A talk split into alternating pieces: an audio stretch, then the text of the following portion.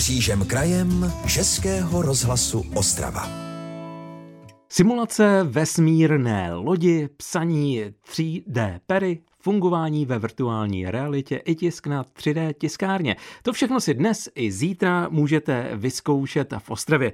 Stačí přijít do prostor střediska volného času Gurtějevova v Ostravě zábřehu a to na první ročník eh, Technik V. Vysvětlení a další podrobnosti už necháme na naší redaktorce Romaně Kubicové, která nám teď živě přinese informace přímo z místa konání. Romano, pěkné dopoledne přeji. Pěkné dopoledne ze střediska volného času. Já tady mám u mikrofonu Kláru Juřičkovou a teď tady hledíme na první příchozí, jsou to nejmenší děti, které se přišly podívat na to, co všecko tady středisko volného času nabízí, protože, jak jsem zjistila, není to žádná zapůjčená výstava, nejsou tady odborníci z technických univerzit, ale všechno, co tady předvádíte, je vlastně u vás k dispozici běžně dětem. Je to tak, Kláro? Ano, dobrý den. Právě nám tady přišla mateřská škola a máme pro ně připravené čtyři technické workshopy. Všechno si tady u nás vyzkouší, všechno si osahají a to, co tady máme, tak ano, používáme i celý rok v našich kroužcích. A je právě o takovéto technické vlastně vymoženosti, technické zajímavosti zájem mezi vašimi dětmi? Ano, je. A o co největší? Největší právě o ty 3D tisky, o 3D pero a 3D tisk a modelování. Tak já bych schválně teď dala malý poslechový test posluchačům, jestliže to bude slyšet. Chvilinku napjatě poslouchejte. Tak to jste právě slyšeli 3D tiskárnu a odborník na ně tady ve středisku volného času je Oldřich Volek. Oldřichu, jak se tiskne na 3D tiskárně nebo na čem právě tady pracujete? Dobrý den, tak na 3D tiskárně se tiskne tak, že si to jenom zadá do, toho, do té tiskárny a ona už si to udělá sama.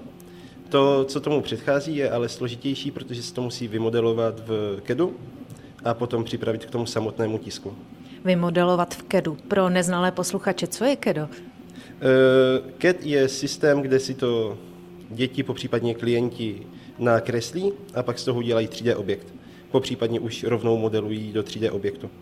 Vy už tady nějaké ty hotové výrobky máte, které se tady tiskly v kroužku, tak nejčastěji, jak vidím, jsou to nějaké třeba figurky, nějakou krabičku tady vidím. Co ještě se dá vytisknout? E, vytisknout se dá opravdu všechno, s tím, že to, co je člověk zvlád, schopen vymodelovat, tak to může hodit do tisku. Že... Takže akorát to nesmí být moc velké, protože ty naše tiskárny nezvládnou úplně mega stavby.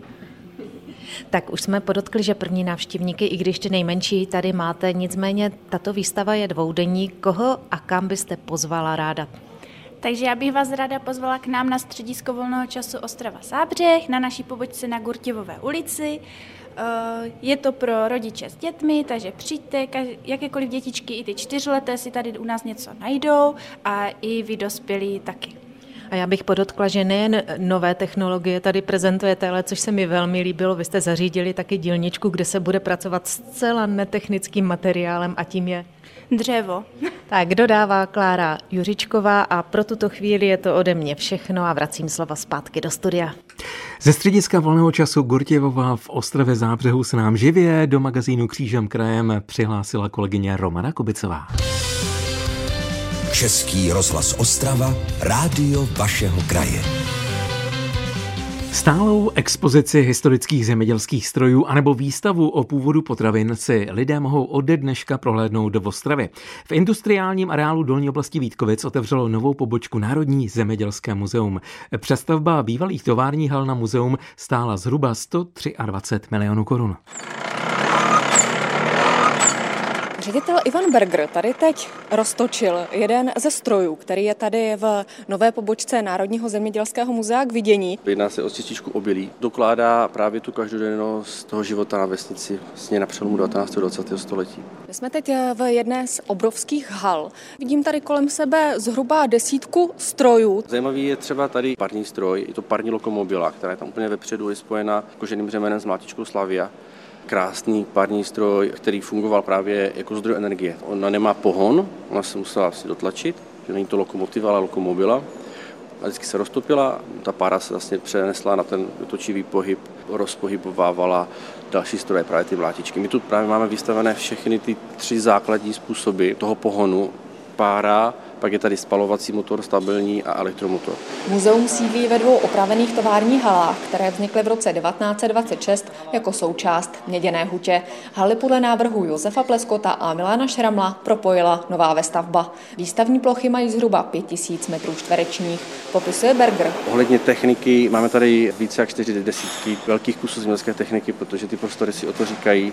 Máme instalovanou výstavu, která se věnuje jednou z lokálních výrobců piva tady v regionu. Nahoře v tom třetím nadzemním podlaží se nachází dvě expozice. Jedna je věnovaná potravinám jako takovým a jedna je věnovaná prezentací českých kvalitních potravin. Jedná se o vůbec první pobočku Národního muzea na území Ostravy. Pokračuje generální ředitel Národního zemědělského muzea Zdeněk Novák. Tady ukazujeme zemědělské stroje, z nichž velká část byla třeba vyrobena z železa, které se tady kdysi Vítkovicí vyrábělo, ale chceme tady prezentovat i celý proces toho, čemu my říkáme z půdy až na stůl.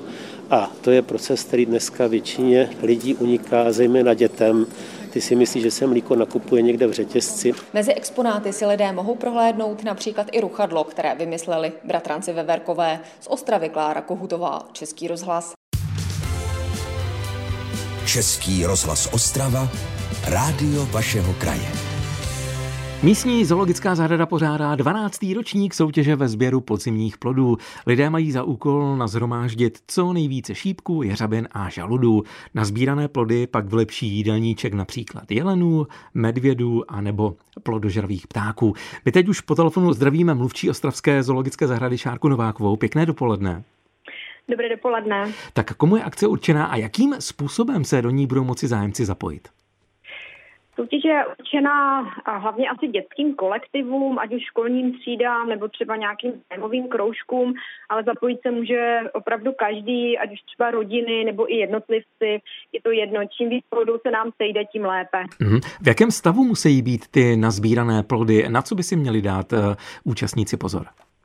Plody by měly být dobře usušené, a to nejen šípky a jeřabiny, ale i žaludy mohou mít určitou vlhkost a při tom skladování by hrozilo, že pokud by nebyly dobře usušené, že by mohly začít plesnivět a takové plody zvířatům dávat samozřejmě nemůžeme. Mm-hmm. Stává se, že vám lidé třeba nosí i plody, které v rámci soutěže nezbíráte? Uh, ano, uh, zejména kaštany, což jsou vlastně uh, plody jírovce Maďalu, tak to nesprávně označované, a těch jsme z minulosti mývali docela hodně.